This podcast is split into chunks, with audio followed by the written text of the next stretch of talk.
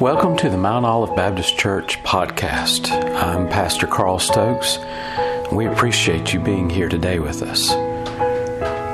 Our desire is to preach the Word of God effectively and clearly so that you can understand God's desire for you in your life.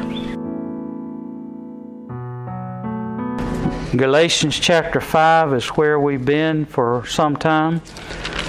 Uh, might help if I put on my glasses. I could see a little better.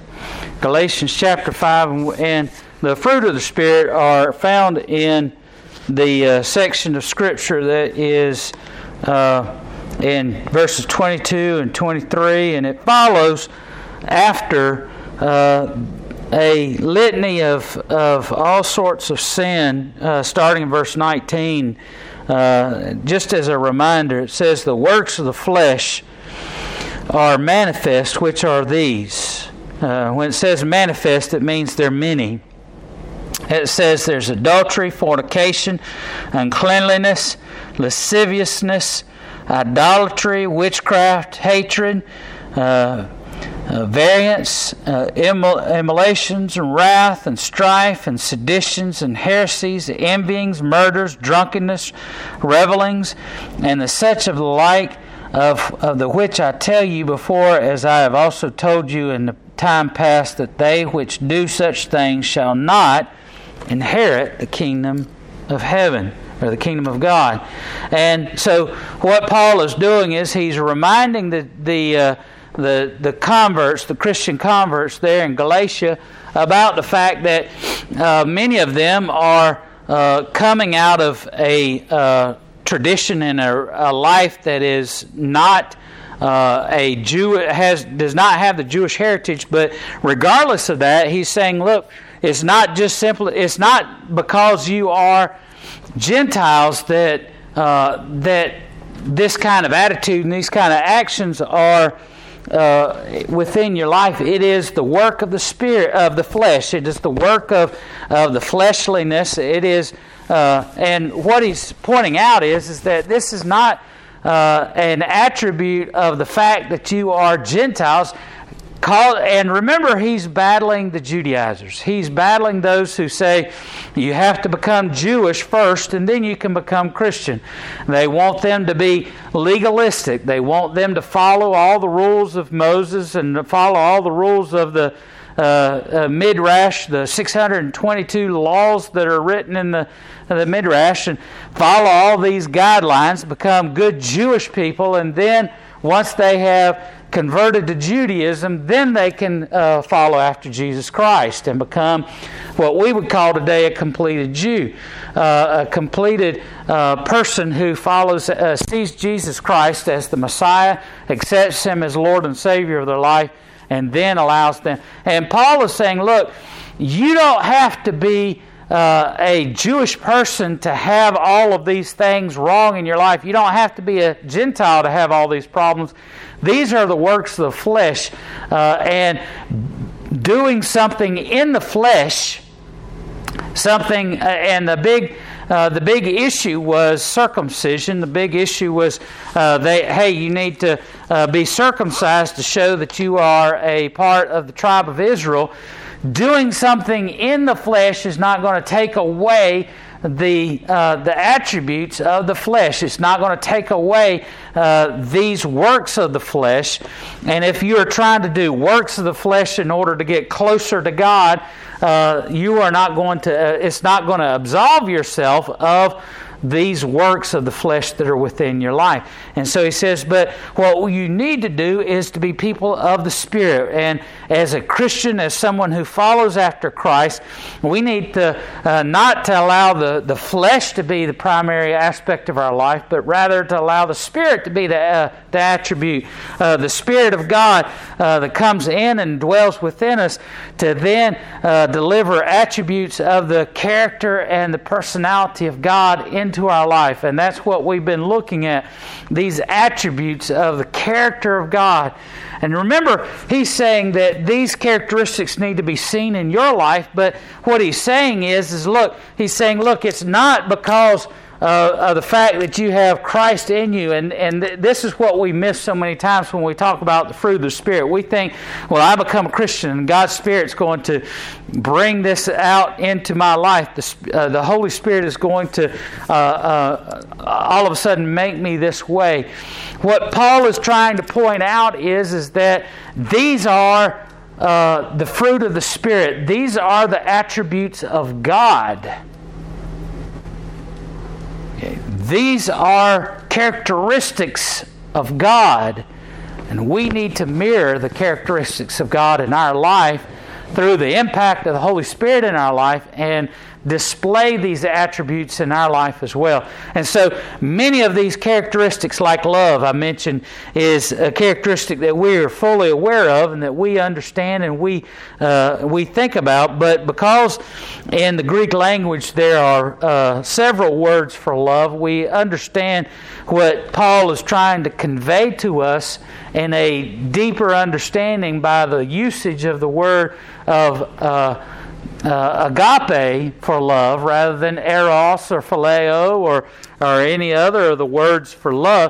He says, uh, he says you need to have uh, uh, the fruit of the Spirit is agape. So when we have the Spirit of God uh, dwell within us, when we accept Jesus Christ into our life and God begins to transform our our life from that of the flesh to that of the Spirit, we no longer allow the works of the flesh to have dominance in our life, but rather we uh, that we exhibit the characteristics of God through the Spirit. And so he says that we have love and we have joy and peace, and these, all of these attributes are attributes of God who dwells within us, who uh, uh, who comes into our life and transforms us, and just doesn't arbitrarily pull out these characteristics into our life, but rather he uh, he exudes these characteristics, his characteristics, into our life through the work of the Holy Spirit into us. And tonight we're looking at faith. Uh, this word faith here, uh, faithfulness. Love, joy, peace, long-suffering, gentleness, goodness, faith. Faith. Uh, and it is used to signify uh, the... Uh, what, do you, what do you think about faith? When you think of faith, you think uh, you begin to think about the uh, what is most central to us as a Christian. We think about faith in terms of the faith that we have in God to uh, ask Jesus Christ into our heart and life. And so this word here is used to signify a person's response to the trust regarding uh, uh, trusting God regarding God's salvation Uh, that He has provided to us in Jesus Christ. So, but uh, that is the the way in which we uh, initially think of faith. We think of faith in terms of my faith towards God. I have faith in God. Uh, God uh, has uh, uh, given me salvation because I have demonstrated, or I have had, I've placed my faith in Jesus Christ. But what this word here is. This faith, it, it is uh, it is faithfulness, and that's why I, I mentioned faithfulness before. As a noun, this word that is here for faith is used uh, numerous times throughout Paul's writings, and particularly in Galatians, as it refers to God's attribute. And remember, I've been talking about how these are characteristics of God, and we need to see them from the perspective of God's character being demonstrated in our life. And it refers to God's attribute of God's faithfulness. And so when we think of the attribute of, of the fruit of the Spirit, you would say, well, okay, I need to have faith. And it, and God's And I have faith in God, and I place my faith in Jesus Christ to have salvation. And so uh, one of the attributes that I'll receive is faith again. Uh, that kind of puzzles me. I don't know about you if I think about it in terms of me. But again, let me point out that uh, as much of the Bible is about you, in terms of you understanding God's love, the Bible is not about you. It is about God. Amen? It's about God. This is a book about God. From the very beginning to the very end, this is this book is about God. In the beginning, it's about God, about God creating mankind, about God desiring to have a relationship with man, about God desiring to have a relationship with, with uh, His creation, with God seeking to have a relationship with mankind after man sins, about God stepping into time and space and, and uh, stepping out of eternity in order to restore that relationship with mankind. Uh, with uh, it is the story of God uh, providing Providing uh, his himself in the person of Jesus Christ, uh, God incarnate, coming and being born as a child, living the sinless life to be the, the sacrifice for mankind. It's, it, this book is all about God, right? It's about uh, a relation. Even in the New Testament, when it talks about the church and about uh, the people of, of God, it is about all of this is about mankind's relationship to God. And in the end, it talks about God coming back for us. And so often we think about the Bible speaking to me, and and and, and what we need to remember is that this is the book, uh, uh, this is God's Word about His love for us, about His desire to reconnect with us. And this word faith is about God's faithfulness. And so when God's attribute of faith is in in in in, in, in uh, placed within us as a attribute, uh, as a fruit of the Spirit, it is God's. Think about God's faithfulness. Has God been faithful to you? Well, I just mentioned the whole the whole Bible is about God's faithfulness. It's about God being having this desire to uh, to uh, to connect with mankind and have a relationship with mankind. So God has been faithful uh, for thousands of years. God said, "I'm going to do something. I'm going to liberate mankind from his uh, from the sin. I'm going to. I, I will." Pay the price and pay the penalty so that mankind might have this direct contact with me uh, that is being separated uh, as a result of sin. And he says, and, but God was faithful. Everything that God has said that He would do, He has done. Everything that God has has uh, promised us, He has has done uh, within mankind, uh, the history of mankind. And so God is faithful. As an adjective, this word is the ethical quality of God being faithful in our life. Faithful in His desire to bring us salvation. Faithful in that He has delivered us. Faithful in that He has demonstrated His love. When he, we didn't deserve it. When we didn't, uh, we, we shouldn't have had it. Faithful to demonstrate His goodness towards us. Faithfulness that is produced in the believer's life. This faithfulness that is a demonstration of, this, of, of the character of God, that is a gift of the Spirit in us, is faithfulness that is produced in our life by the faithful God through the Spirit. God has changed our life. When we accept Jesus Christ into our heart and life, He changes us and transforms us. And He is faithful to do that. I mean, I mean buddy, if I said to you, uh, uh, tomorrow I'm going to go to the bank and I'm going to draw out ten million dollars and I'm going to give it to you to do whatever you want to with it. Buddy, how likely would it be that I would go to the bank tomorrow and draw out ten million dollars? How much faith do you have in me to do that? Well, I believe you said it, you do. Oh, well, you're very kind. You're very kind to say that I, I would do it. But, but, buddy, do you believe in your heart? Do you believe in your heart that I have ten million dollars to draw out of the bank and give you? But I don't believe you'd say it if you didn't. Okay, all right. I, I wouldn't say it if I didn't have it to do, but if I told you to, that I was going to do it, you believe that I would do it. But you know deep down in your heart that that's not going to happen, right? Well, why not? You just said I'm a faithful person. I have a faithful character. Because you know my bank account probably isn't that high, right? I don't think he's got no faith in the banker. Okay. There you go. Lack of faith in the banker, not in me. Okay. Well, here's the thing. When God says that He's going to move heaven and earth to deliver us from sin, and He's going to do the one thing, the one and only thing that'll bring us salvation, we know that we can have faith in that.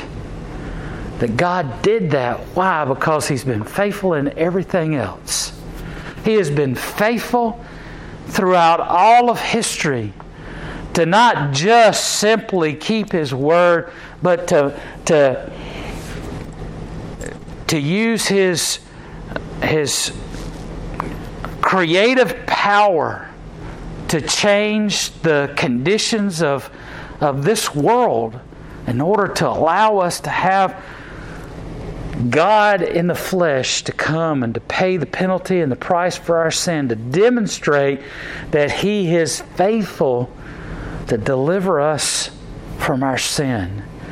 He did all of that, and then the most important thing is He defied the the the He divide, defied the God of science that is worshipped so much today. The God that says, well, I can't believe it unless I see it. Science doesn't tell me that a dead man who's been dead for three days, that was dead, dead, dead, dead, dead, is going to sit up and get out of the grave and walk around and eat fish and talk to people and walk on water and all of these things. That that dead man that was dead, dead, dead, dead, dead is going to walk around and tell me that he's the Son of God, and then he's going to float up into the air on a cloud after being walking around and talking to people for, for many days, and not just one or two people or somebody that, that got a hold of a, a strange mushroom, saw him, and nobody else, but hundreds of people saw it, uh, saw him. And then a crowd of people are going to watch Him ascend into heaven to be at the right hand of the Father. You don't, is that science? There's nothing in science that says I can walk on a cloud or, or, or that a dead man can... I know a woman that was pronounced dead, sat up and started breathing, but she wasn't dead for three days, okay? Uh, she was in the news recently that... The E M Ts took her to the mortuary, but she wasn't dead like Jesus. They all got a hold of uh, yeah, he, he got a hold of some bad mushrooms and, and got a little lazy in what they were doing and, and pronounced her dead, but she was alive. But Jesus was dead and nobody disputed it. Nobody contradicted it. He was dead. And then He rose from the dead. He defied, God defied science and logic and everything else to defeat death and sin so that you and I could have life eternal, so that you and I could have a relationship with Him, so that we could be shown the faithfulness of God. And this tells us that God, as God is faithful in us, He will be faithful to allow us to, to see His faithfulness and calls for us to be faithful. You said, I, I would never tell you I was going to give you ten million dollars if I didn't really have it. Why would you say that about me? Well, because you know I don't tell you anything that I don't do, right? That's an attribute of the Spirit of God living in me, demonstrating the faithfulness of God. It's demonstrating His faithfulness in us, God calls us to be faithful as well. To demonstrate His faithfulness and love. Excuse me. When a when you talk to somebody that clearly is in the world, and they say something that's so different about you, it ought to be because they see the character of God in you. God's faithfulness should be demonstrated in your life. Let's pray. Dear gracious Father, Lord, I pray that you would help us to be faithful to you. Lord, help us to demonstrate your faithfulness. Help us to ex- uh, exemplify within our life how you have been faithful to us. And show the world your faithfulness through our character, through our life. And we might show your transformative power within us to bring us back to you. Lord, we thank you for your presence and for your Spirit in us. Lead us in this in your way, Lord, that we might live and walk and demonstrate and tell people about the love of Jesus Christ. In Jesus' name we pray. Amen.